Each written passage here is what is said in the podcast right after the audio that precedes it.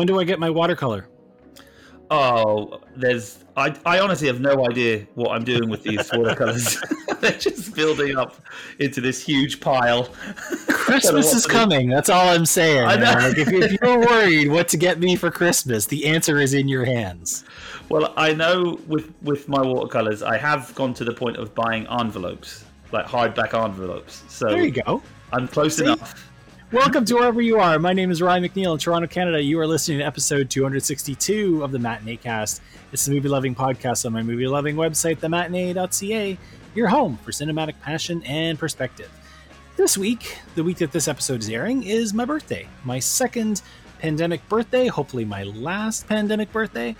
Birthdays are a funny thing as you get older because they become less and less about things and about parties and more about time. You reflect on where you've been, where you hope to still go, who you are, who you were, and who you still may be. For my money, I like to make my birthdays a good use of time, whether it's traveling, wandering around my city, seeing a friend or two, or some combination thereof. I like to mark the passage of time with spending at least one day wisely. A few years ago, I even got to spend the occasion with today's guest, which is no small task since we live on opposite sides of the Atlantic. He helped me get my 40th year off to a good start, so I brought him back to help me ring in number 43 and hopefully get it off to a good start. Simon Columb is here. How are you, man? Hello. I'm good. I'm good. Yeah, just uh, you know, it's evening over here. Um, I've you know been rewatching, obviously, Saving Private Ryan, ready for the podcast. So yeah, no, I'm good. I'm really good. Very nice. Um, as Simon just tipped off, we are going to be talking about Saving Private Ryan here on episode 262. Um, the birthday show several years ago, I started dedicating it to one of my favorite films of all time uh, and just kind of picked through my Letterboxd list because for some reason or another, the end of May, beginning of June seems to be a really crummy time for movies to come out, and I got tired of talking about shit on the occasion of my birthday.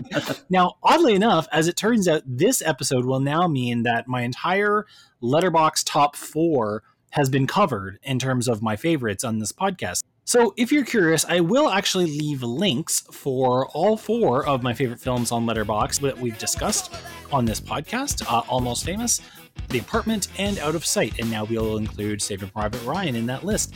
So, we will be discussing that on episode 262. We will be flipping the record over to play the other side. But first, we need to learn more about Simon. This is Know Your Enemy.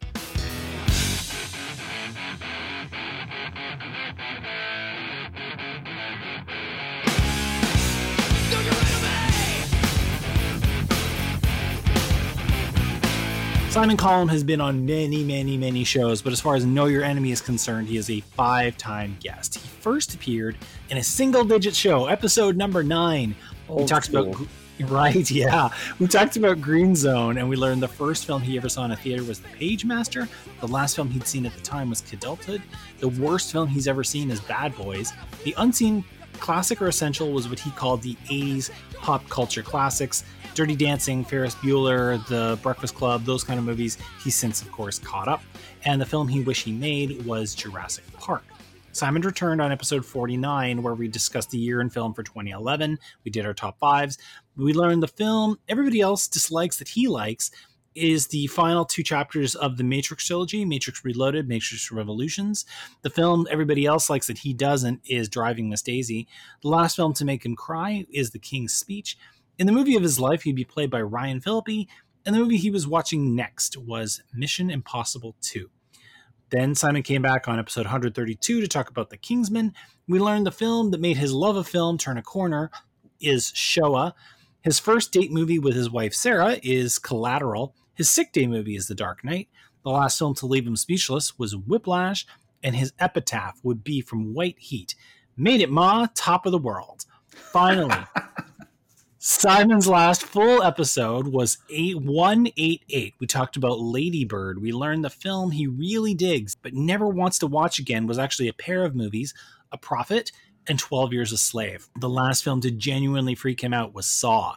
The film that always makes him laugh is High Fidelity. His favorite movie soundtracks, and he was able to keep it just to two, is Jurassic Park and Hannibal. And the film he loves but nobody has heard of is a documentary about visual art called Blurred Lines. All right, buddy, time for the fifth round. when you go to a theater and you guys can go to a theater again, talk about jealousy. where do you like to sit? I think I think the, the, simple answer is if I can pick anywhere in the whole cinema, it's the middle of the cinema, you know, perfect view, all that kind of thing. But what I have come much more accustomed to is sitting on the front row, uh, often with my wife and my daughter alongside me, where you can pretty much spread out because nobody's down there. And at the end of the movie, if it's a good one, the music in the credits means that your daughter can run around and dance in the front area at the end. So the front row has become a little go-to spot for the cinema since my daughter has been born. It's been great. Are, are we talking about like the very front, or are we talking about there's a front row and an aisle that goes back and forth, and then there's a few more rows in front of it? See, I think when we first did it, I think the idea was that if we were at the front, uh, you know, there was no way, there was no distraction for Siobhan. Right. Like if there was like, I mean, one time I went to a Toy Story 4 like press uh, early morning screening thing. Yeah, yeah. And obviously it was rammed, and we were right up in the rafters. And uh, Siobhan was got very, you know, she she couldn't quite deal with it. I had to I had to take her out, you know. Yeah, okay. And so we've kind of realised since that point that actually we need to be right at the front. There, it's just the screen and us, and you know, and she's she's never had a problem. She's been very good actually at cinemas okay. Know, no, I guess the, my question though is, don't you find that a little like neck craning, overwhelming, sensory overload? I mean, for her, I'm sure it's fantastic, but, but, for you, do you find that that's just a little too immersive? I guess it depends which cinema. I mean, I, some cinemas are going to be more, you know, you're going to be more looking right up at the screen, depending on how big the screen is. But generally speaking, I mean, the cinemas that we go to, it's there's normally quite a big rake, isn't it? Um, yeah, yeah, okay. Um, and like I said, that's perfect for Siobhan to run around and dance. Uh, right. during the end credits, bear in mind, not during a film. No, no, of course. That, that, being said, we have gone. We went to the Frozen two on like the opening day or something like that, and we were sat at the front as we always do. And somebody else came like sat right next to us, and we were thinking, "Oh, they got this. They're probably like minded like us." No, no, no. They basically went down to basically let their kids run amok for that ah. entire film and so they were running around and in this open area. And Siobhan, bless her, was just sat there, just like me and Sarah. And we were just watching. And she was just like, she didn't even understand what the other kids were doing. And that that was why they went to the front because they see it as a kind of playground or something. Yeah, yeah, totally. Monsters, monsters. See, I find yeah, I find it's it's interesting because it it depends on it depends on the theater, right? Like a lot the the chain theater that's here in Canada, they have been trying to squeeze as much money out of the out of movies as they can. So their front row is like absurdly front. But when I think about some of the theaters like Lightbox and those kinds of places, the front row is back by about like five or ten yards, you're you're right in it. That's for sure. But you're not like craning your neck or anything like that. Whereas the where the um with the multiplex, you're you're a little bit too close. Okay, yeah. front row. All right, sounds sounds like a party. Even though Simon is a happily married man, and for the for the sake of this question, if you could theoretically go on a date with any movie character, who would you choose? initially I thought this question was about movie dates. Like who would I want to spend like a night out watching movies, talking movies with?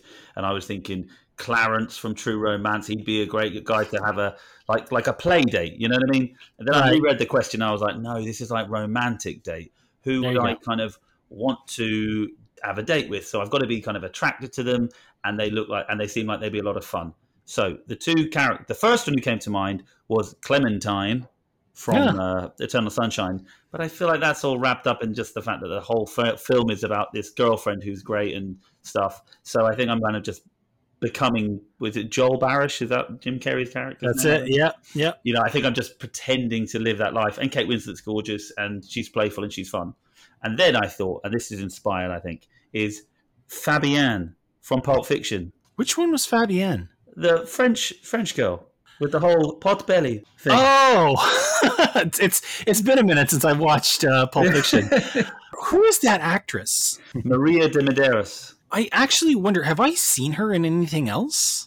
I, I, I nothing comes to mind for me. Yeah, you know yeah. I mean, I mean she's definitely that. That I'm sure she's. I'm sure she's been in other things. Like you don't just kind of t- like pop up in a movie like that and don't have a resume. So I'm like, I'm sure she's worked in plenty, but um, I don't think I've seen her in anything else. I I like how she's very very bubbly. She's very joy of life kind of thing. Like I, I can think in my head of her the way she says blueberry pancakes. Yes. Why her?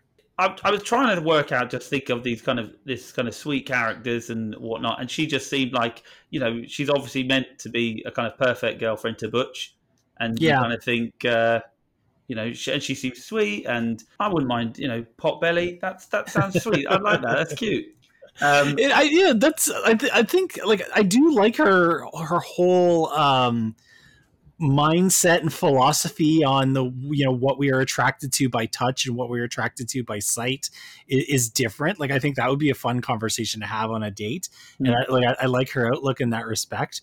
Um, you know, clearly she's she's very easygoing. Um, kind of circling back on what you're saying though, the one thing I, I think would be cool to to go talk about movies with Clarence is that uh, you know like was it it wasn't was it Clarence or Alabama that said she always likes to have pie and talk about movies.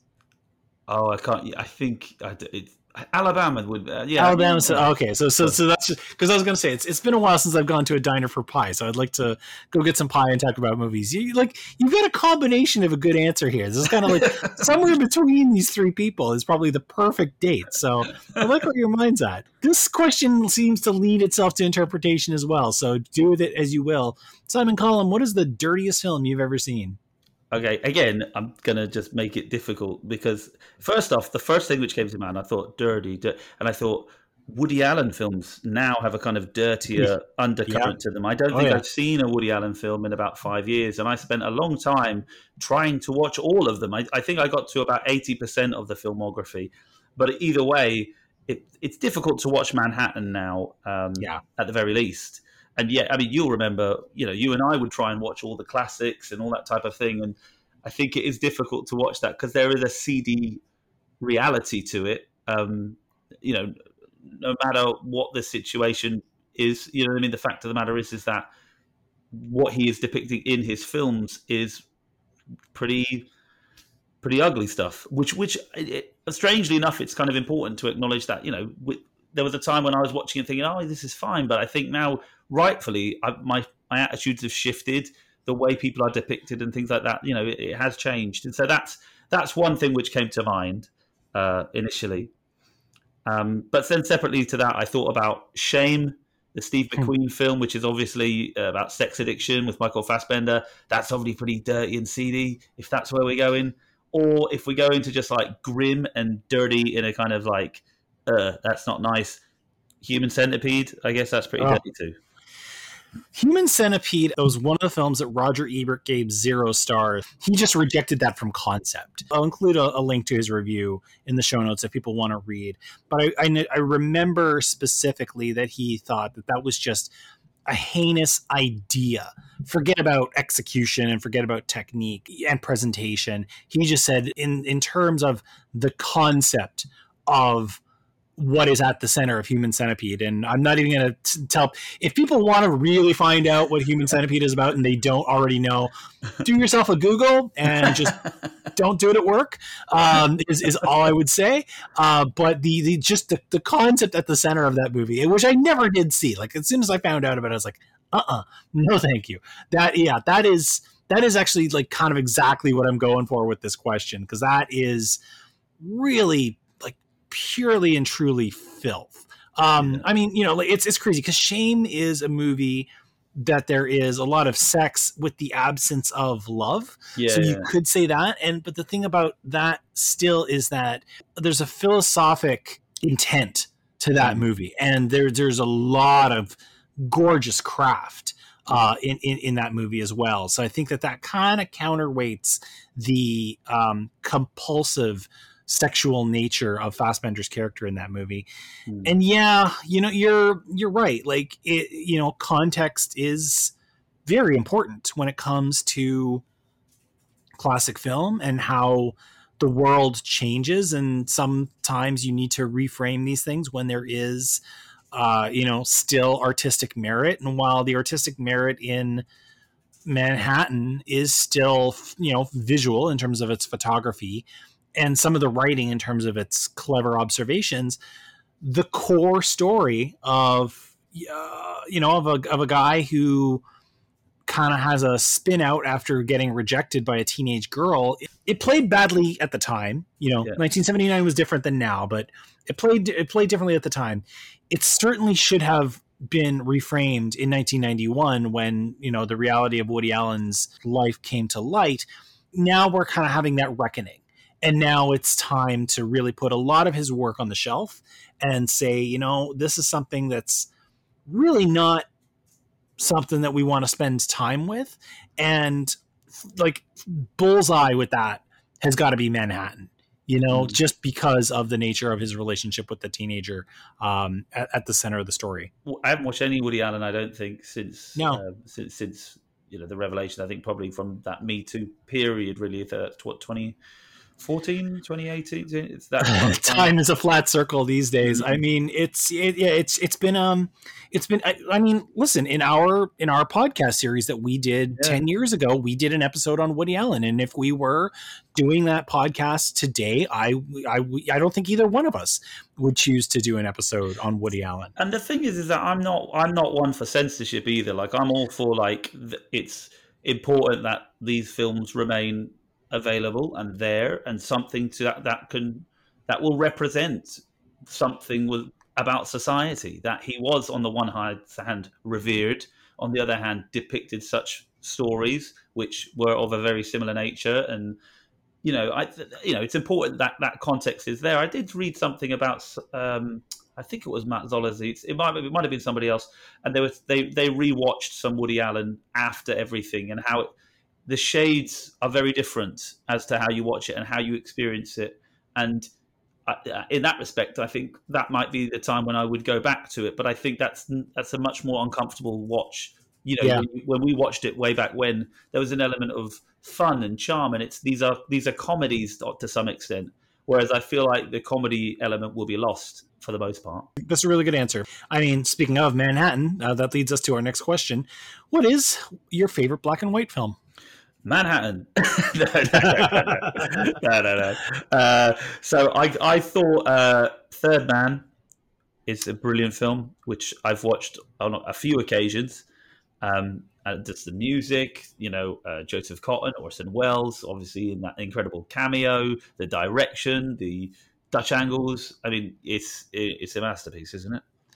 So I'm gonna I'm gonna pose the question to you that's on the the Criterion commentary. There's a Criterion commentary track that's laid down by I believe it's Tony Gilroy and Steven Soderbergh. That final shot of that movie, that that iconic Yeah. final shot of that movie where she's walking down the cemetery path and she's li- like the, the pear trees are lining her on both sides you can see that she's walking through a path of leaves like the, the pathway is covered with leaves Yeah. and clearly they needed a few takes to do this but the leaves are not disturbed by any kind of track for like a dolly or, or like a golf cart or anything like that so do you think that they after every take that they drove her back down to the end of that path and then covered the leaves back over the tracks? Or do you believe they made her walk all the way to the end again and then come back? One way or the other, I, a, I- I like, didn't know where you were going with this, so then Yeah. I, one way or another, there is some dumbass photography, like some dumbass filmmaking going on here in either making somebody walk really far back and forth, back and forth, or making somebody sweep the leaves back together after they drive her back. Which one do you think it was? sweep the leaves. Okay, I think they made her walk all the way. That's- feel like- that's my guess. Sweep the leaves. Yeah, maybe they gave her a bike. I mean, that's a t-shirt. Uh, there. the, the, the sweep the leaves. The third man. Um, yeah, there there is no arguments with that. That is like one of the film noirs that is that is just gorgeous in every respect. Um, you know, in in terms of just what is possible with photography, like what you can do in in how you cast a shadow, in in where you put the light, and where you put the camera. Uh, you know, there there's on top of the fact that you could just watch it and it just is wonderfully enjoyable, uh, top to bottom. And it's not even that long, is it? Is it like hundred minutes? Yeah, yeah. No, it's a short film. yeah I, I do love that in terms of it's black and white photography it's one of those movies that you can point to and be like this is one of the ones that you got to watch. If you ever want to like look at what black and white can do, mm-hmm. this is one of the ones you got to start with. And I don't think that's actually been the one of the answers to this question yet. So well played. Yes. Great. Last but not least for now, what is a film you like but nobody would expect you to like? Um, funnily enough, you know, um, you know, I think the two sides to this coin is on the one side is the Saw series, which I'm a bit of a mug for, and I've yet to see Spiral, so uh, don't spoil it, Ryan. Haven't seen it, so okay.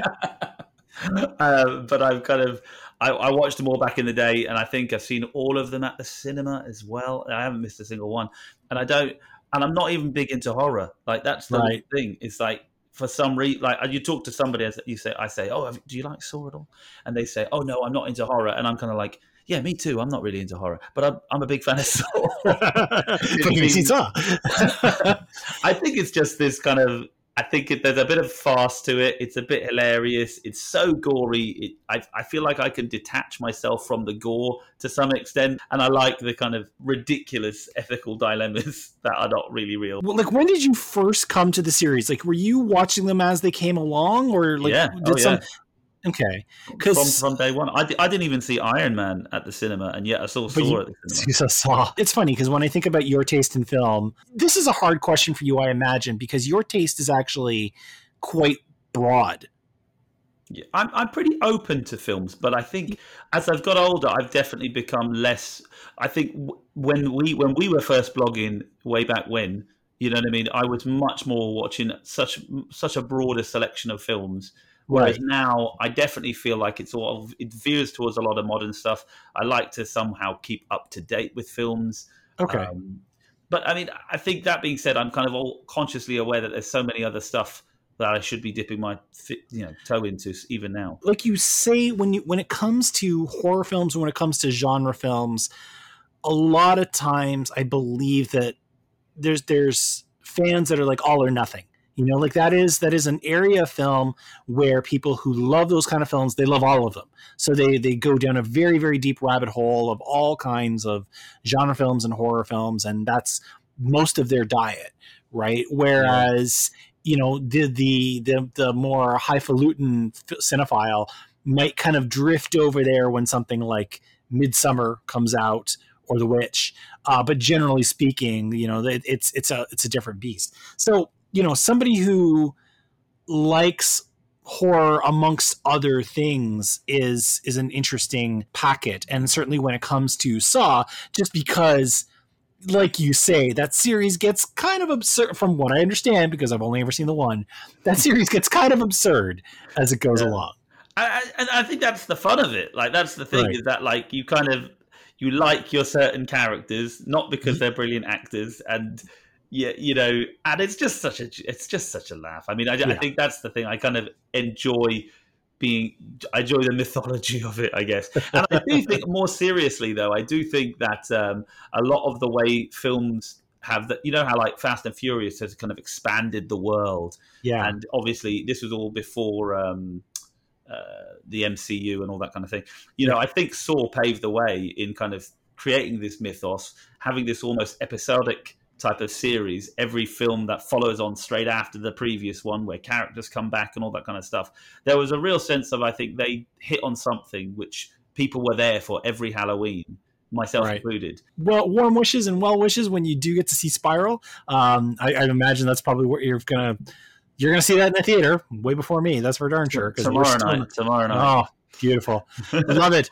Well, there we go. That's round five with Simon. We'll uh, learn more about him when he inevitably returns for round six. But uh, now it's time for an old new slang. We're going to talk about a movie from 1998. So I guess if you haven't seen this movie, you can consider yourself warned for spoilers. Um, although I don't know anybody who would be listening to this who hasn't seen it.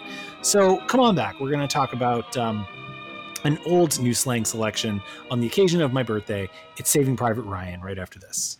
Nous nous aimions bien tendrement, comme s'aiment tous les amants.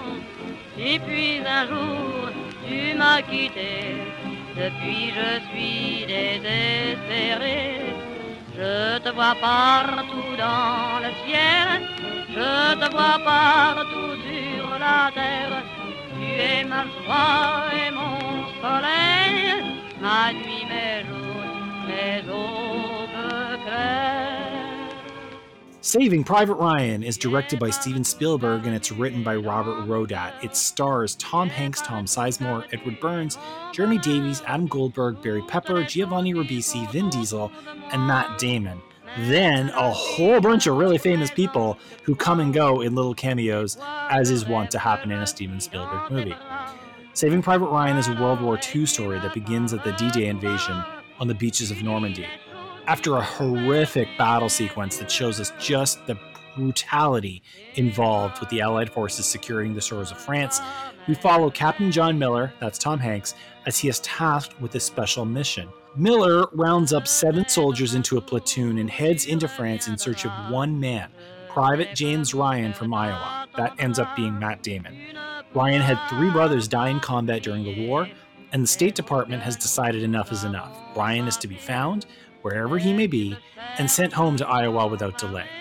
The mission is a man, and eight soldiers will risk everything as they slip deeper and deeper into France, looking for one needle in a very big stack of needles. Saving Private Ryan is a contradiction. It's a story where an officer explains to us that lives are laid down so that exponential others can live. Two, four, ten, or even 20 to 1. So, as we get to the real crux of this tale and realize that eight lives are about to be risked for one person, we listen to the characters keep questioning the order and ourselves begin to wonder how any one man can be worth the lives of several others. Pop quiz hotshot. Why do you think the film puts such a paradox at its center? I think for me, and it comes up a time and time again, is the idealism versus realism argument. I mean, it was the core, not to bloody mention Marvel, but like Captain America Civil War has the same core, you know, where you've got this idea, the idealism about that we protect this one man, you know, that he's got his mum has lost three three sons. We should get this one boy back. This is important. And from that kind of perspective, that's you get it. There's there's so much heart in it. The reality being risking eight people's lives for the sake of one, like the maths just doesn't add up. You know, Right. Ed Burns constantly glaring and just being so angry because he's clearly such so pragmatic. Like this clearly is illogical what we're doing, but there's something the idealist in me anyway is obviously rooting for them to save that one soldier. And obviously they play with that even more so when they actually find him anyway. You know what i mean? And that he doesn't even want to go you know Yeah. of his duty. That core idealism versus realism. It is an interesting paradox to put at the center of a movie and that was why i wanted to ask you why you think it's there. Because the reality of it is that when push comes to shove and we get you know we to skip ahead to the end of this and we you know listen as captain miller tells private ryan that he needs to earn this that he needs to live a good life and earn the sacrifice that's been laid down for him. You would question like how is any one person's life worth the worth the lives of i guess at the end of it it's six. And the reality is it's not. There's no one person in the world that is worth the lives of six. Hmm. it's a complete contradiction. But then at the same time so is war. The idea of killing for peace is a complete oxymoron So that you might as well you know pack sacrifice in because sacrifice in its in its very nature is a contradiction.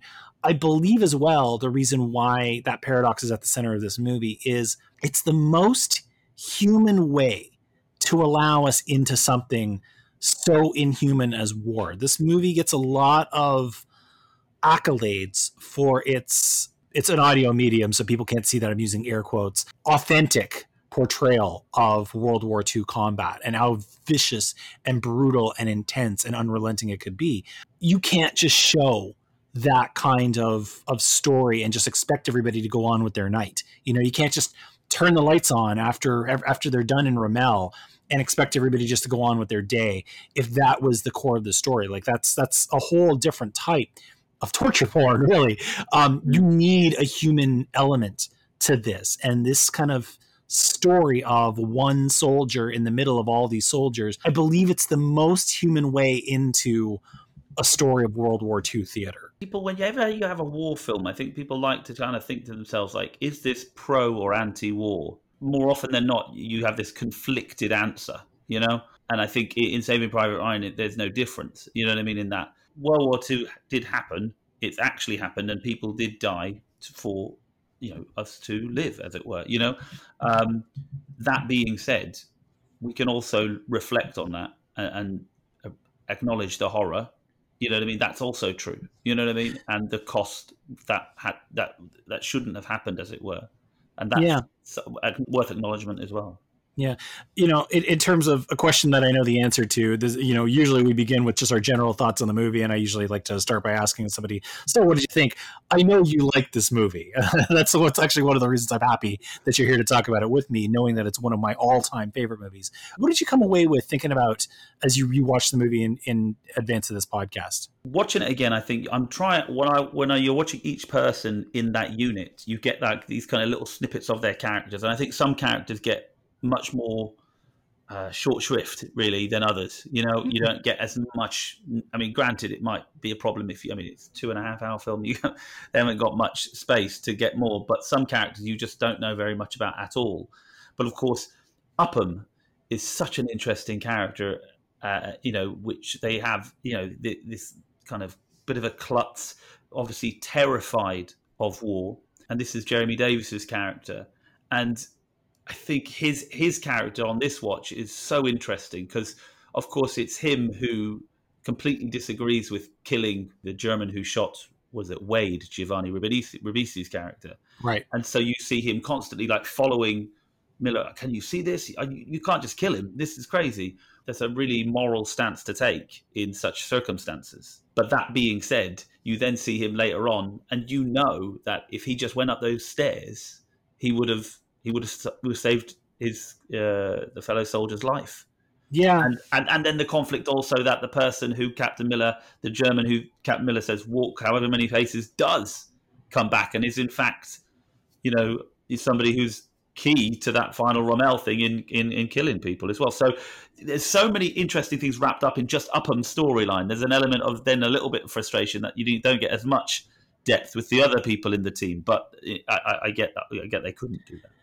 I think one of the things I came away with thinking about with this movie, and I don't know if it's just me pining after I've been sitting on my couch for a year and not able to go to a cinema, but this is a film that I believe really speaks to the power of a dark room and a big screen.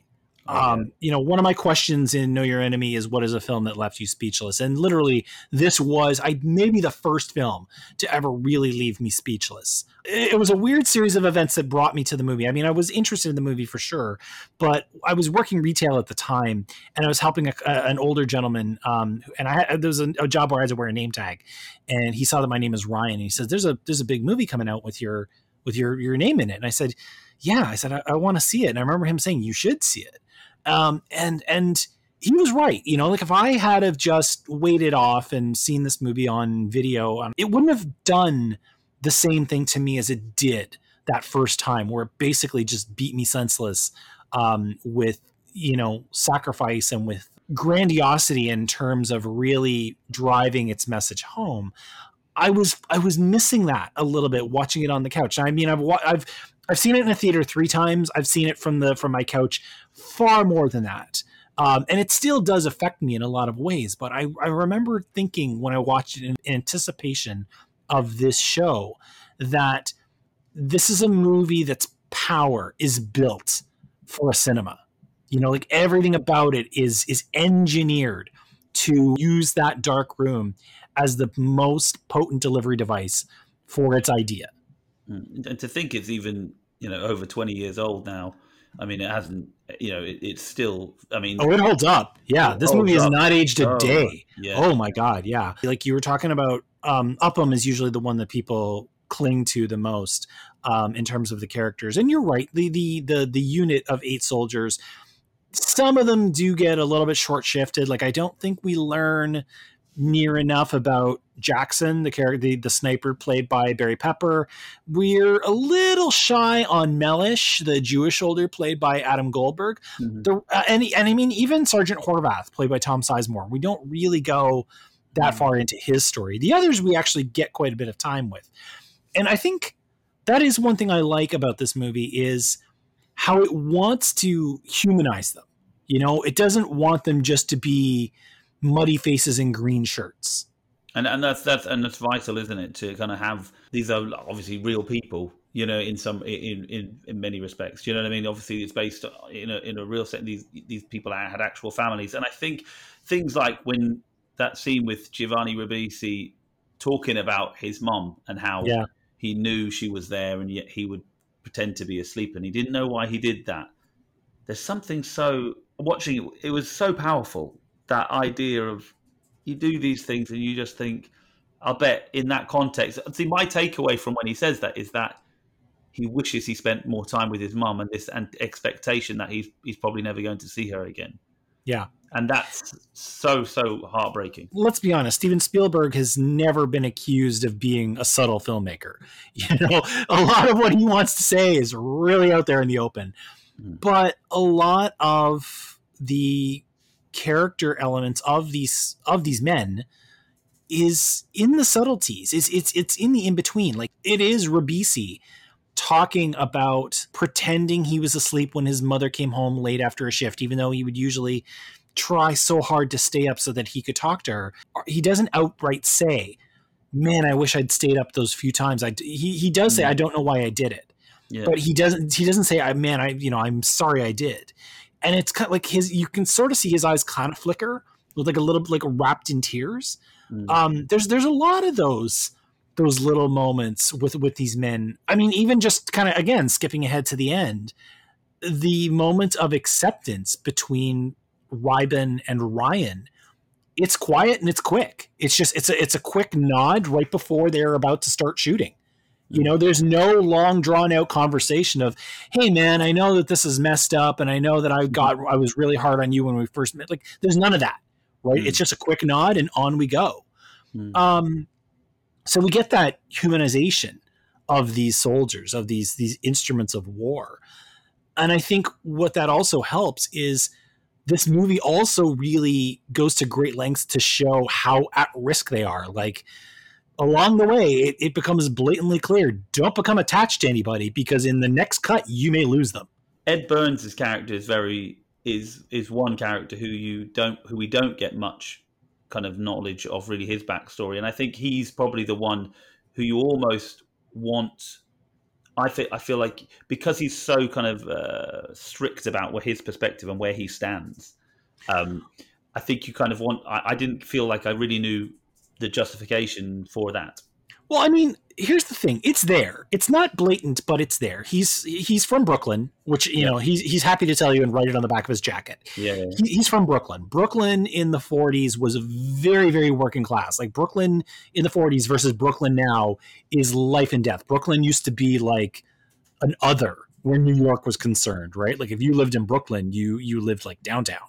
You didn't you you weren't living the high life. So he's working class, likely immigrant parents. Um, you know, Edward Burns is is second generation Irish, so that I think that that's that's not a fluke that he's there. He talks about that his mother ran a dress shop. So again, you know, like we're there. It's it's in the margins, but it's never as overt as the stories that Wade gets to tell or that Ryan tells about like his his brothers in the barn or anything like that. Yeah. It you know you got to you kind of got to work for it, but it's there. So and and even just kind of the way just his attitude. Like the cool thing about this unit is you have three blunt instruments in Reiben, Jackson, and Caparzo. You know, like you got just three oafs who can shoot. And then you have these three other kind of intellectuals. You've got Wade, who's got a brain in his head. You can tell Mellish has read a book or two, and Upham, of course. And the reality is it of it is it doesn't matter where they came from. It doesn't matter what they believe in, like what their politics are or what their background is. They've all got a job to do, and they've got to do it. What do you think with regards to Upham? Um, he's obviously writing a book on brotherhood. He says that early on. Yeah. So let's extrapolate from that and assume that by the end of the following the film, he writes his book. What is his book generally going to be saying? I mean, I I love your optimism that you think that he wrote that book. at the at the end of this, book, there's I uh, the more I watch this movie, the more I think when that boy went home, he was gone. You look at him after that after that battle in Ramelle, and he's only half there uh, anymore. I I I really think that he is a guy who went on to have a very very troubled life. But I think if he did write his book, I believe that he writes about the contradiction. I believe that he writes it from the perspective of somebody who had his whole philosophy turned on his head. You know, he he is the guy who who he'll sit down and write it and talk about the men and talk about the brotherhood and then the the the, the way to obey orders. But in there is, you know what? Sometimes you're just going to go off. Like sometimes you're going to see the guy who killed your guy and you're just going to kill him. I I really that's the one thing over that over time that I have really latched onto about this movie is my worry for the life of Timothy Upham in his life after this mm-hmm. credits mm-hmm. roll. I have nothing but worry for him because I don't think he was okay when this movie was done. See, don't, don't get me wrong. I think I think that the side of it I kind of think, especially after that, that I, I feel like him killing that guy at the end is kind of a resolution for him doing what he should have done before. And so I think I, I, hope, and this is again my optimism, perhaps my hope is is that the whole situation on the stairs is something that he will be able to chalk up to a kind of um, shit gets crazy in war. You know what I mean? Like, what are you going to do? Shit gets crazy in war, but I mean that was murder. like, that was, no, no, no, you know what I mean? Like the man had surrendered. That was the, like he, this is he had he had he surrendered once already, and this guy went to bat and said he has surrendered the rules of war. Say that we need to take him as a POW. We need to turn him in. There, there, you know, this it. isn't. Yeah, I, I and then it, just. I, I don't think it's a case of condoning uh, or, or you know, oh, no. condoning here. I mean, I'm just saying. I think for him as a character, yeah, no, but that's what I'm saying. Like for him as a character, like that is he's going to need to live with that part. He's not going to talk about it. That's for damn sure. Which, of course, that that's that's a whole other ball of wax. That's the thing is is his the the older I get and the more I think about his transformation, the the deeper I worry about him living with it later. You know, I'm sure. Like I'm I'm sure that soldiers had things like this and they were able to compartmentalize and go on with their lives. This one particular character, because of just the way his brain clearly works and and and his morals and his code, I really wonder about how he went back to regular life after killing a Nazi in cold blood. Don't get me wrong. If anybody deserves to be killed, it's Nazis. Let me, be very clear about that. But still, you are know, you trying to say? no, there are not very fine people on both sides. You know, there are good people and there are Nazis. Murder, still murder. That's that's. Yeah, I yeah, guess yeah. that's where I'm going. That's true. Um, yeah, that too. I, don't get me wrong. I, I, like I said, I don't. I don't. Obviously, I don't disagree uh, with mo- most of what you're saying. I just feel like if you're watching this and you're kind of a pro-military, pro-war type of person, whatever that would look like necessarily, um, I suspect you would see Upham's character as by the end he realizes how brutal war is, and that sometimes you got to do that. Yeah, you know yeah, I mean? that's and that's and, and that's... people who'd watch that, that, you know, and I, I, you know, probably not you and I, but there were people who watched that. Uh, that is his arc in that he, he he's he's basically a bit of a softy at the start, and by the end he's hardened up, and he's really he knows what he has to do in war.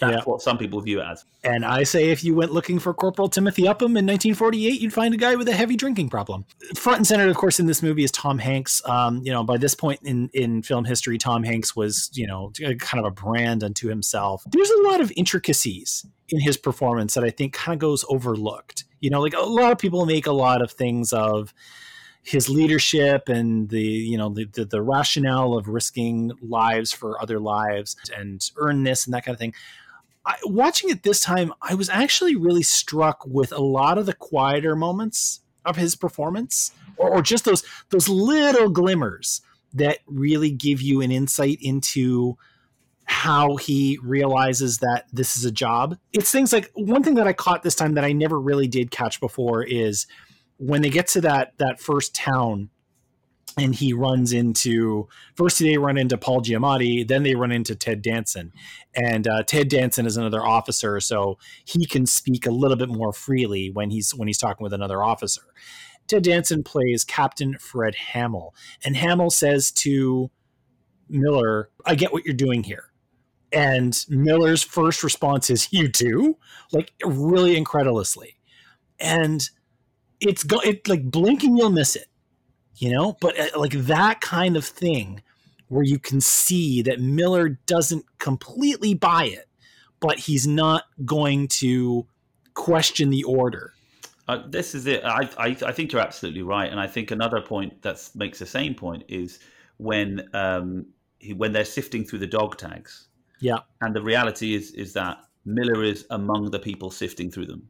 You yeah, I mean, I did find that scene when they sift through the dog tags kind of. Are we supposed to think these guys are aren't very aren't particularly nice? The fact that they're so flippant with these dog tags, um, and it's only Ribisi's character who intervenes and says, you know, they're literally everyone can see what you're doing. You know, Miller himself, you see, it cuts to him, you know, chuckling at the jokes the lads are making on the table yeah. as they sift through these, you know, things and they're spitting on them and trying to read them and everything. And I think, yeah, no, in that same moment, you get a sense of how Miller is a bit more like them than he is like Ribisi or, of course, Upham. And and if they and to be honest, if they shot that German soldier after uh, Ribisi was killed, he wouldn't have stopped it. Do you know? No, yeah, he he he he. Like you really get an idea that he's about ready to turn a blind eye, and that you know it, it's only the fact that the, the situation escalates that he really kind of snaps back to the fact that he's an officer and that he needs to take charge here. I, I don't uh, think it's snapping back. I think it's probably more a sense of leadership and ensuring that you know he's keeping everybody happy. You know, um, I think there's plenty of time when he's close. I mean, yeah, do you know, real... like it's Upham's on his case and said, "Are you going to let him do this? Are you going to let him do this?" And yeah. obviously, you know, Ribisi's deceased, and you know, he probably you can work out where he would have stood on this situation. And so I think there's a lot of things going on, but ultimately, the time that passes, you know, he and he lets the whole thing play out. I mean, you wonder if Tom Sizemore's character shot Ed Burns' character, would he have just let that pass? You know what I mean? Because that went on a little bit. Granted, he then intervened. I'm not taking away from ultimately he did the right thing, but there's a period there where he didn't, and he quite consciously waited to almost see what happens before intervening. What is explicit in that scene is his decision just cost a man. On top of the fact that they're they're on a mission where the lives of eight are being put in the in the hands of the lives of one his decision just cost them a guy and a really important guy at that. You know like they just lost their medic. They begged him not to go towards that radio tower and just just keep on going. That's their mission. Like don't get into this you know, I mean, yeah, there's there's a radio tower there, and there's Nazis there, and they're they're probably broadcasting positions, and that's shitty. But we are about to put ourselves into a very bad situation on top of the very bad situation that we're already in. Police Captain, don't do this. And he's like, No, we're doing it. So in that moment, when you know when Wade is dead, and they've got a Nazi prisoner, and the, the his unit is arguing over whether to kill him and whether to shoot each other. He's got that weighing on him like that is entirely his mm-hmm. fault, his call. Mm-hmm. And Hanks plays that in a really, really beautiful way. He goes through all these stages real quick. I think that's an that's another one of these moments where they allow him to break down and cry for for a second or two. Yes, it is. Um, he's obviously wrestling with a lot of anger. You can sense that, and Hanks drifts from one to the other to the other to the other, just so easily and it really shows you just like what kind of an actor he is and what kind of relationship at that point he had with Spielberg. He is incredible because uh, like all this kind of nuance, he really does carry it well and you therefore you can't quite place exactly where he is on certain issues and that's and rightfully so. This movie of course when people talk about it they tend to cling deeply to the opening and a little bit lesser to the ending but they talk about these bookends of the the Omaha Beach sequence and then the Battle of Ramelle. I believe that this movie is is more than those. I, I think that that's a lot what, what a lot of people take away from it. But I, I believe that this movie is more than that. But we need to talk about those sequences. The the opening is just without a doubt one of the greatest openings in cinema really isn't it i mean there's not there's not really much question to that it wasn't done before i mean i think that's that's the thing that gets lost now 20 three years later, geez, time flies. That sequence, that kind of carnage, that kind of intensity in a war film really had never been depicted. Um, you would get you would get war films that would get a little bloody. You know, sometimes like I remember Hamburger Hill is a little rough, Platoon is a little brutal at times, but never to the tune of 20 something minutes of just you know, literally full frontal assault and watching that it wasn't just a matter of guys getting shot. It was a matter of guys getting ripped apart, guys drowning, all of this stuff that they just jammed into 23 minutes and executed so unbelievably well. Like it sounds incredible, it looks incredible. Um, it, it's like you say, it's it's an unbelievable way to open a movie like this. You could, I mean, going back to what we were saying about the kind of anti-war, post, you know, uh, pro-war kind of position of this film, I would say that it's quite clearly anti-war, and that yeah. this opening pretty much establishes that from the get-go. And of course, that's why when you get to the point when they're like, oh, "You've got to save this one guy," and you've seen this horror sequence effectively at the start, you're like, yeah, because people want to go out. Because even when they find the kind of fake Ryan guy, he's yeah. kind of like, but oh, my brother's okay. You can hear he's just like, let me go home, please. you know, it's like everybody just wants to go home. And even with Miller, he just wants to go home when at the heart of it. You know what I mean? If it gets him one step closer to his wife, then he then he, then he'll do it. And so you just kind of think it's not really about the war, is it? No. You know what I mean? And in fact, you know, when you look at how horrendous it is from the moment they land on the beach, and it's just a bloodbath, and it's it's just you know, and it has to be for you to go. Fundamentally, this is not right. You know, there's no glory in this. No, no. There's, I mean, there's there's a lot of there's a lot of weeping on that beach. There's a lot of tears on that beach. There's a lot of prayers on that beach. Uh, there, there's there literally are boys crying for their mother. Oh um, it, it, like it, that's the thing is anybody who talks about like the glory of war, the glory of killing, the righteousness of killing. This movie wants them to take a really long, hard look at exactly what's involved with shooting another person you know, or or with another person stepping on a bomb, mm. and say, really, do you, like this is really what you want to do? Um, and, and yeah, like it, it's crazy because in another movie, this kind of sequence would be a centerpiece. This kind of this kind of sequence would be either the middle or the end. And I think like you know you get echoes of the opening in Ramelle. Ramelle is also as intense, but now instead of it being the constant barrage, it's staggered over several people who now you care about. Like I think hmm. that's the one merciful thing about that sequence is aside from Tom Hanks, you have no idea who you're really supposed to care about. So if you lose a guy, you know, if a guy's face gets blown off, if a guy, you know, he's he's looking around the beach for his his severed arm and he picks up his arm, you don't know who you're supposed to be clinging to.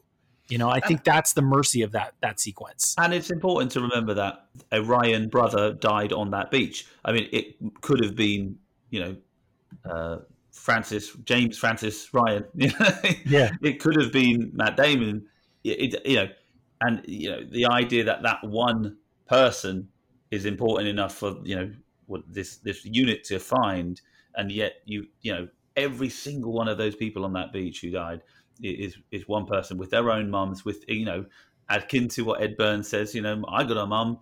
Why why why can't I go home? Kind of thing. Yeah. You know, and yeah, yeah, and it, like you said, that's that's that internal that that's that, that fascinating conflict in the film. You know, everybody talks about the opening of this movie, and the and you know, I I I mirror it with with the end of this movie in the French town of Ramelle. One thing that needs to be discussed is that's not the beginning and the end of this movie. There is a prologue and there is an oh, epilogue, oh, yeah. and these things have actually led to criticism, uh, certainly in the in the immediate release of the film, and in the aftermath. That it's this syrupy introduction, this you know, this very very um, nostalgic way to enter and leave this film.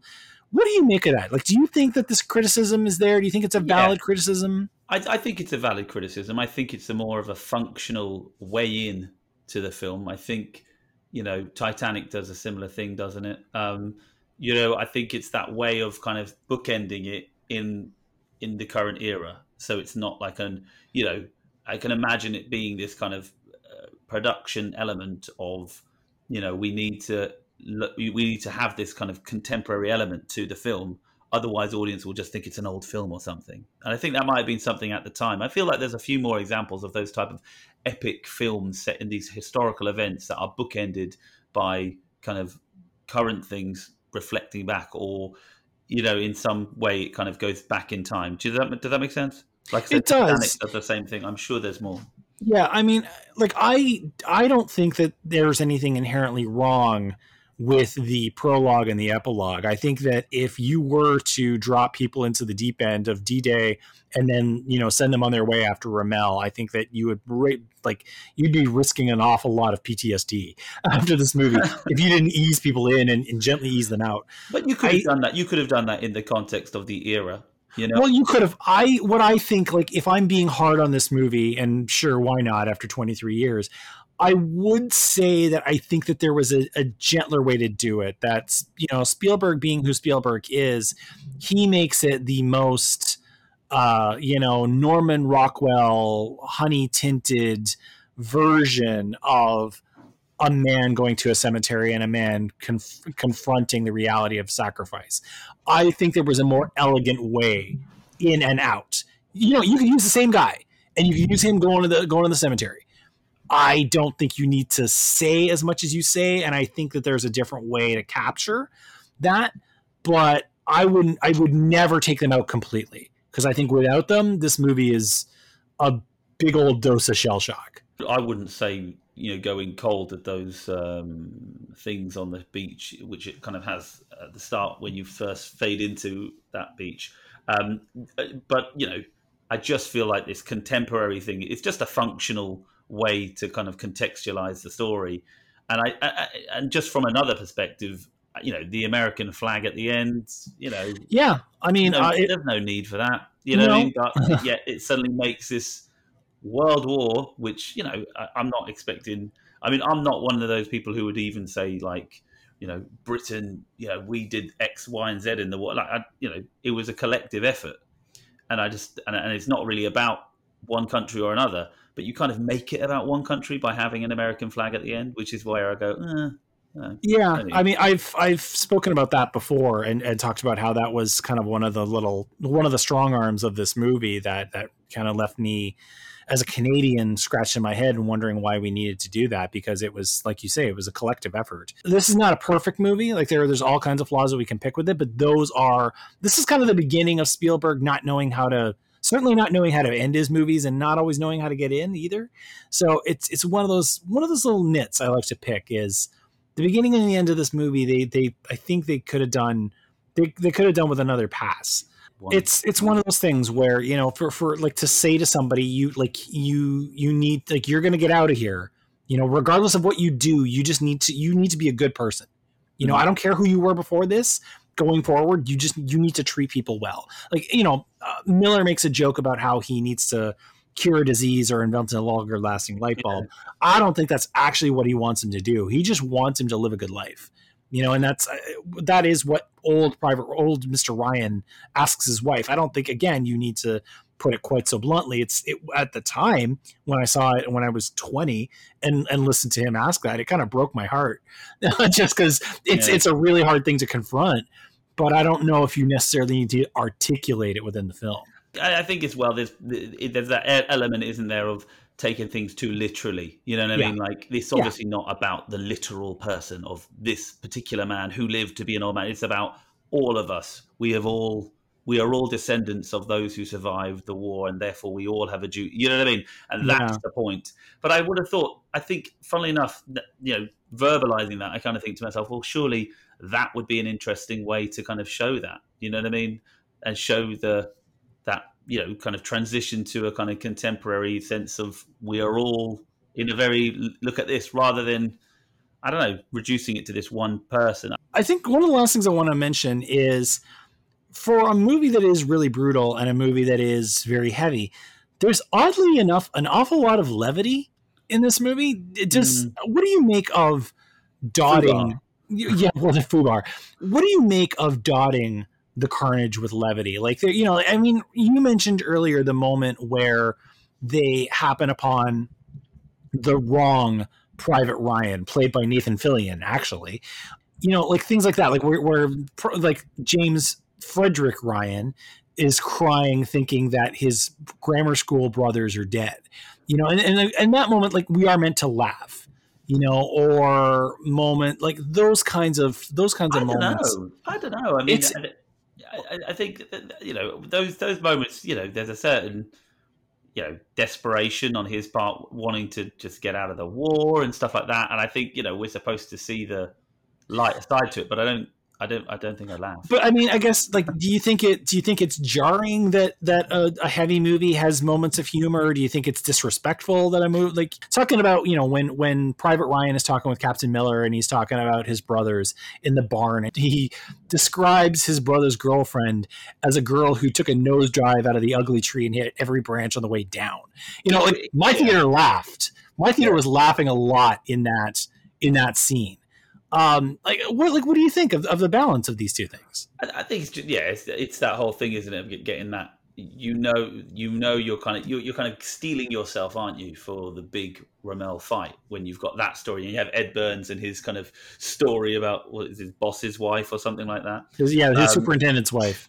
That's it, and you just kind of think that's really what's going on. It's just this little moment of levity because we know it's coming and we know they're ready, and of course, it's moments they're on that same place, aren't they, when they can hear the tanks coming in. Yeah, Barry it- does, does those awesome hand gestures. yeah. It's it's it's crazy because you know as, as much as I like to like take swipes at at Spielberg saying that that intro and that exit are clumsy, all of these other moments are actually handled amazingly well.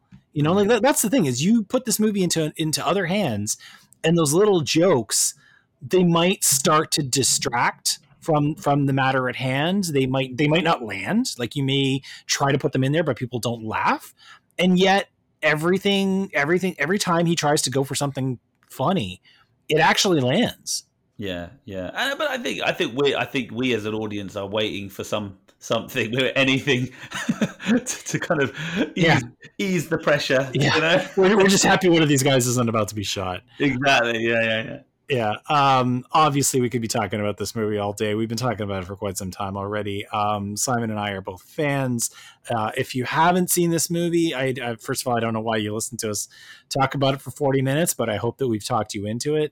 Um, if you haven't watched it in a while, maybe go back to it because it, it holds up amazingly well. I know a lot of times that there's these movies that seem incredibly epic at the time, and then you go back to them after a few years and you're like, what was the fuss about that? Um, but I, I, having both of us having watched it this week, um, I do believe we could both come down on the side of saying that it holds up really, really well 23 years later. Incredibly well. I mean, Yeah. that, that's one of the biggest achievements of it. I think. Yeah, and, and you know we're we're not going to rate this movie because we obviously both love it, but we will end our uh, review here with a souvenir, something tangible or intangible. If you wanted to take away from this movie and keep, you would. Uh, Simon Columb, what would be your souvenir from Saving Private Ryan? The letter. Um, oh man, you want that letter? Vin, Okay. Well, no, I don't want that letter. Is it Vin Diesel's a character? What's his name? Capazzi? Capazzi? Uh, Caparzo, Caparzo. Capa- Caparzo. So I think that's that's a really telling moment because there's a moment when who's it? You see Miller and Hanks and Tom Sizemore talking about Vecchio and having a laugh and what rationalizing how Miller rationalizes things, and Ribisi sat there rewriting the letter that he wrote to his dad so it's not covered in blood. Yeah, and it would be sent. And um and it's almost like that's a very human thing to do. That's the right thing to do and i think there's an element of criticism there Wade strikes me as the kind of guy who is who would just do that. Like Wade is one of he's not one of the blunt instruments. He's one of the thinkers. yeah He kind of strikes me as the kind of guy who would just do that because he's from a he's not working class. He's a guy who's got a little bit more education and he knows that this is something honorable. You know, why I say you want that letter is because what you realize after you watch this film once through is the carrier of that letter is always marked. You know, Oh, every yeah. every soldier who's got that letter on him dies, which really makes me worry about Ed Burns because he takes the letter off Captain Miller at the end. My souvenir, um, I'm going with something far more frivolous. Um, at the beginning of this movie, after D Day, when uh, Miller is getting his orders, he happens upon a station of officers that have hot coffee poured and they've got a hot shave on the go. Yeah, yeah. They're also pulling sandwiches. Those sandwiches looked amazing. That's the point, though, isn't Yeah, it? yeah. yeah. The meat was sliced really thick. The bread was sliced really thick. The, that food stylist deserves a raise. I want one of those sandwiches really bad. They look fantastic. Like that. That was through the eyes of a very, very hungry man. You know that that was that was execution done well, and I really would love one of those sandwiches. Um, Saving Private Ryan, one of my all-time favorite movies. Um, if you haven't seen it, please watch it, and if you have, go back and revisit it. It's a really good movie. We're going to take a quick break here. We're going to flip the record over to play the other side. Come on back right after this.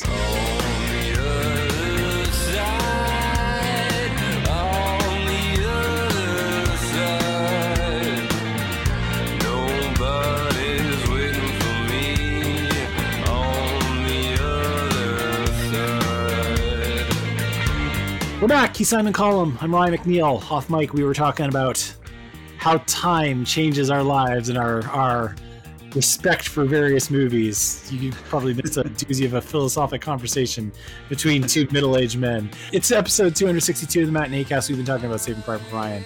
Um, this is the other side. It's the moment where we go further down the spiral. We talk about further reading. Um, Mr. Columb, why don't you get us started? What is a movie that you would think is uh, appropriate to go on to after somebody has spent three hours saving Private Ryan? I, I think it, it's the obvious one, really, but it, I, I can't help but think of Dunkirk. oh, Um, that actually wasn't what I thought you were going to go to. Oh, yeah, okay. I- Dunkirk, uh, yep. my reasoning is just like I think again it has that.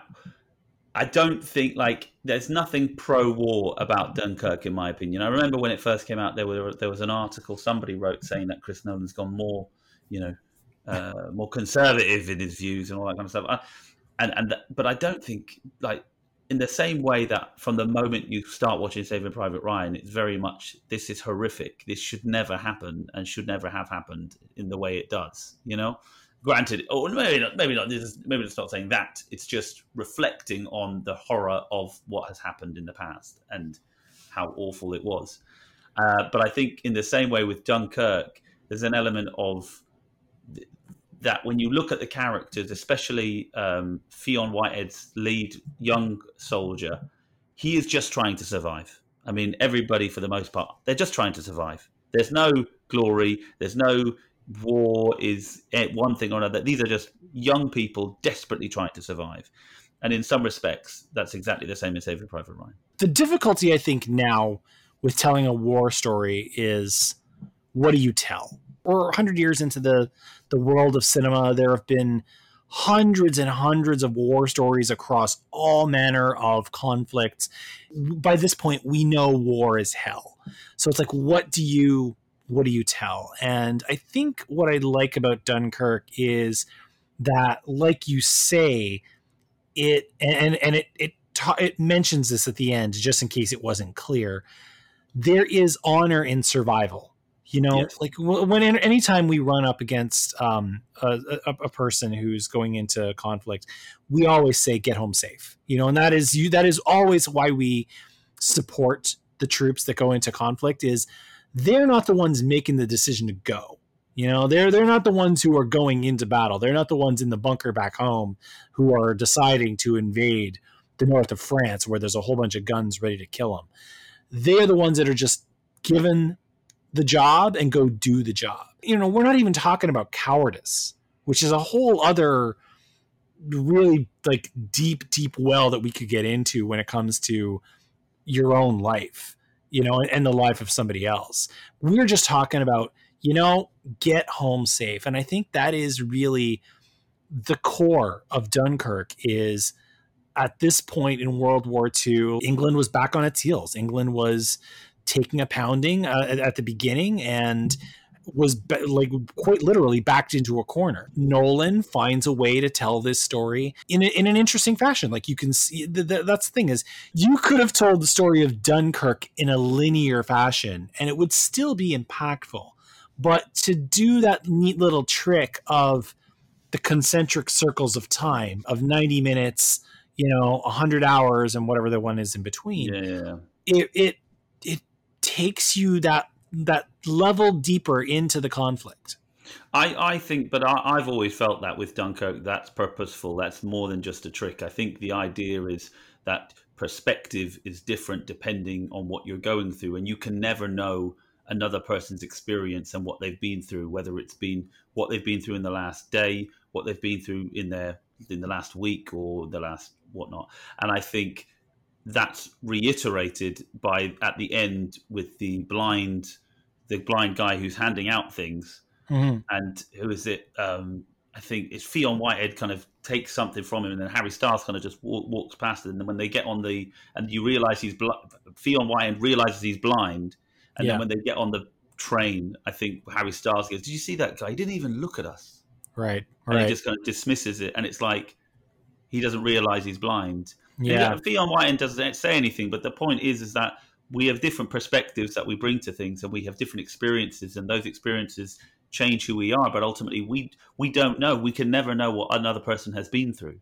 Right. And of No, course, in the context of Dunkirk, that time frame thing is part of that story and part of that point being reiterated that we don't know other people's you know experiences.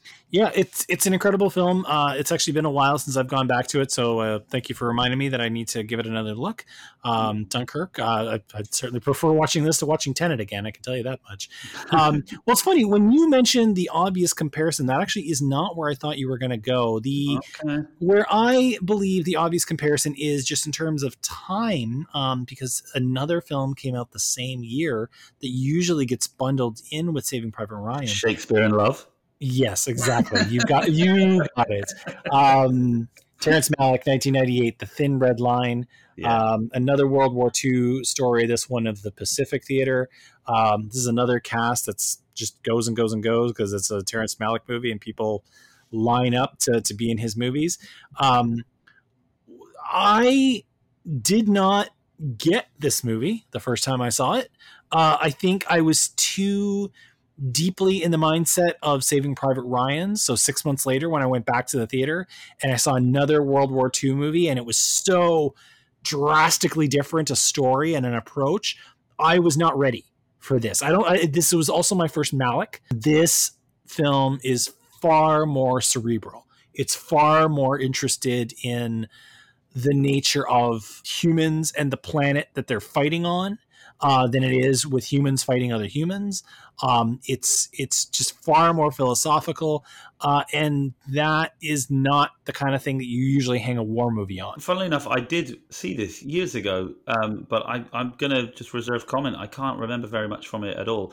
It was one of the first Blu-rays I, I bought, but, but there's a reason I bought it, and it's so that I rewatch it. And this is probably what I'll do in the next week. It is aged incredibly well. Saving Private Ryan is handsome, but it's handsome in the way that it's desaturated.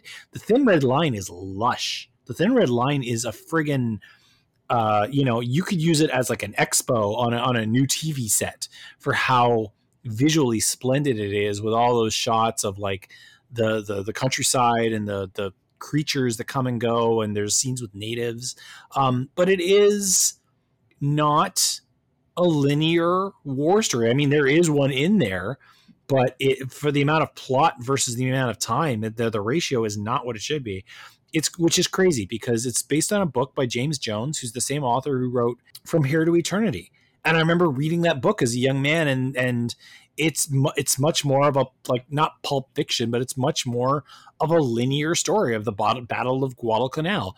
To take Mm. that book and turn it into this movie, that's a ballsy choice. And and yeah, if, if somebody's ready for a different kind of war movie, I'd go to the Thin Red Line.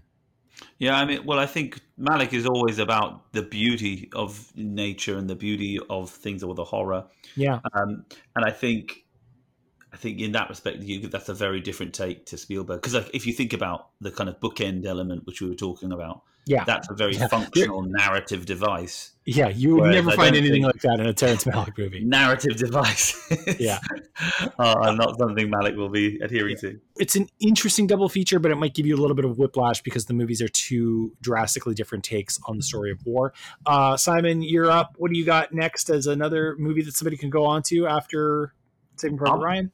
I'll go 1917. Um, obviously, if this is only a couple of years ago, um, but of course, you know, I think you've got a very similar kind of quality and a big influence, obviously, on 1917 was quite clearly Saving Private Ryan.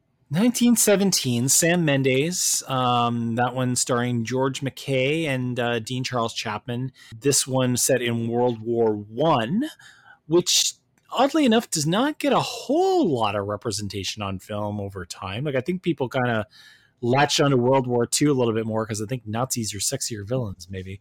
Mm-hmm. Um, so okay, we got to we got to talk about this for a second here because 1917 is known as the one of those one shot movies. Yeah. Were it not for the one shot, would you still be coming down on the side of 1917? Like, like is this a film that elevates over its trick? I, I think it's one of those things where it's it's learned from the best. You know what I mean? In that you know when you're when you're t- when you're taking lessons from, I think there's a bit of Stanley Kubrick's Paths, Paths of, Glory? of Glory. Yeah, Paths of Glory. That's right. And Saving Private Ryan. I mean, you're taking stuff from the best, but it is no Paths of Glory or no. Saving Private Ryan. You know no. what I mean? But I mean, they're not bad reference points. You know, yeah. like you, you, know, you're getting some good stuff here, and I think in that respect, it's a really great film to watch. I mean, that moment when you go into that bunker and it's like pitch black. I mean, it's terrifying. Um, yeah, things, these moments are so well, well, well created, and I think in the context of war, that kind of breathless one shot. I, I think it's more of a trick in 1917 than the editing used in Dunkirk, for example. So in that respect, again, 1917 comes down on a kind of oh, is it just doing this for a trick? But I do think the the two marry together quite comfortably, and they make that kind of you know uh, point about you know that non-stop nature of, of war that it's just ever going, continuing at you know at, at pace. I've mentioned this once or twice in the past that now that we're at this stage technologically of what cameras and digital photography are able to do tricks like this are easier to pull off. I still believe that there is merit in a good trick. You know what I'm saying? Like if mm-hmm. you can stage a shot in a way that allows you to seamlessly cut from take to take and you can map out these long shots in a way that lets you follow the action without completely disrupting the whole thing including like late in this movie when all hell is breaking loose and you're still following George MacKay as he runs across a front line. There's, I do believe that there's value in a good trick. The plot wise, I might say that this film is a little bit further back from Dunkirk and uh, Saving Private Ryan and and The Thin Red Line because the actual nature of what they're doing, I think, is a little bit lesser than than the other movies. But as I said, it's a pretty cool trick. It works well. You know yeah. what I mean? I, yeah. I, can't destroy that, but I do I, feel that it is a like you said, it it's not as impressive a film without the trick, as it were. Yeah, that's well. What I usually say with this kind of thing is, whenever you've got a film that's a technical expo, um, I, I like to call, I like to point to Avatar, right? Avatar for for what it was doing at the time. Listen, the story is kind of thin, but the story is good enough to hang all of its technical prowess onto. 1917 as a story, all right, fine, but fine enough to hang all of this technical wizardry onto. I don't entirely disagree, but I, I you know, it's a good eh, film, and I think oh, yeah. it does, yeah, yeah, quite clearly owes a debt to oh, yes. Private Ryan, yeah. and in that respect, it it, neat, it they neatly go to go well together. Yeah, I would never suggest that 1917 is a bad movie. Far from it, please. My final other side for this episode, um, I wanted to kind of come into the latter day film career of Steven Spielberg because I think that people kind of tend to stop at Saving Private Ryan and then tap out and they're ignoring 20 years worth of movies. Um, I went back just a few years. I went back to 2015 um, to a film I think is kind of underloved and uh, like underappreciated in his canon. When's the last time you thought about Bridge of Spies? When I was watching a program with Mark Rylance, we, there's a kids program in the UK where Mike Rylance does the voice of the of one of the characters. And okay. Every time I watch that, I'm like, an Oscar-winning actor is voicing yes. this cartoon character. Mental. Yes. Absolutely. Um, the you program is called Bing, by the way. You should okay. I'll, I'll, I'll, I'll, look into it. Honestly, um, it'll blow know, your mind. plot wise, not a whole lot in common, um, except for the fact that it it picks up where World War II like spilled into the Cold War um, after America and, and the Soviet Union decided that they didn't like each other after fighting on the same side.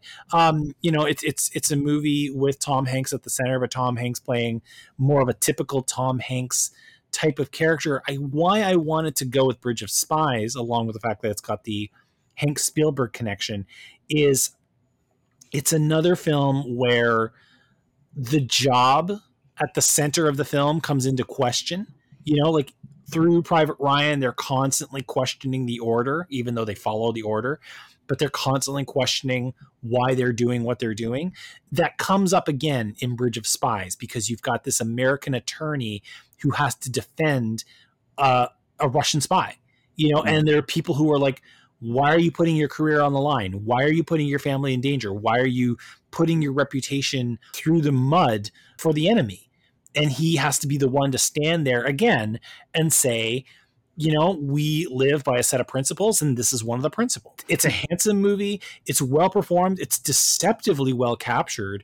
And, you know, yeah, Mark Rylance, this is a guy who's been working forever but he does this movie and hey here's an oscar for your trouble. It's, it was a great movie. I haven't seen it since i saw it at cinema um, but that's probably again a reason why why i should watch it again. Spielberg from like 2001 up to the present it's a really mixed bag you know? Like i know there's a lot of movies in there that like cinephiles like to just totally dump on um, and but but the reality is that a lot of those movies they're better than we give them credit for. Like munich is a bloody masterpiece.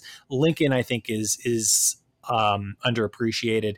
The post i thought was one of the best movies of its year. My god yeah. this is a guy you know like he didn't stop with saving private ryan. There's a lot of stuff in this century that is fantastic movies that deserve to be in the conversation with Schindler's List and Raiders of the Lost Ark and E.T. and and all of these movies that that people usually mention when they talk about Spielberg. And really and truly, I do believe that Bridge of Spies is one of them. And going back to what we were talking about in the break, about we were talking about how that second watch is so important, yeah. and I think when you're talking about something which is so political, so informed, so uh, historical as Bridge of Spies, again, you know, rewatching it when you kind of know the overall arch of the plot, arc of the plot, arch. What's wrong with um, arc, the arc of the plot. You know where it's going to go. The general broad strokes. You can really get into those more nuanced elements, those details which you may not have picked up on the first time. And I think Spielberg, I suspect, a lot of these films from 2001 onwards, you know, are films where that second watch will be important. AI coming to mind for 2001 in particular is something which was, you know, a lot of people were like, oh, dismissed it. You know what I mean? But, you know, again, I think it's more prescient now than it probably was even then. Yep. I will also say that the opening sequence of Bridge of Spies it deserves to be mentioned in amongst Spielberg's best sequences. So the opening set piece of this movie is fantastic. It's an editing masterclass. If, if people haven't watched Bridge of Spies. I, I, I think I've probably overhyped it at this point. Um, give it a look; it's really good. It's, it's it's available on all the usual platforms. It's it's easy to find. Raiders um, of the Ra- Raiders of the Lost Ark is a good opening as well. I've heard, yeah, it's, it's, around it's, yeah, Spielberg openings. It's been it's been a minute. Uh, well, there we go. That's the birthday episode, episode 262 of the Matinee Cast. I am so thankful that uh, Simon Columb was able to come and celebrate uh, my 43rd year with me. Come on back Mon- Monday, June 11th. We'll be on episode 263. I think we'll be discussing In the Heights. Uh, we'll see how that goes.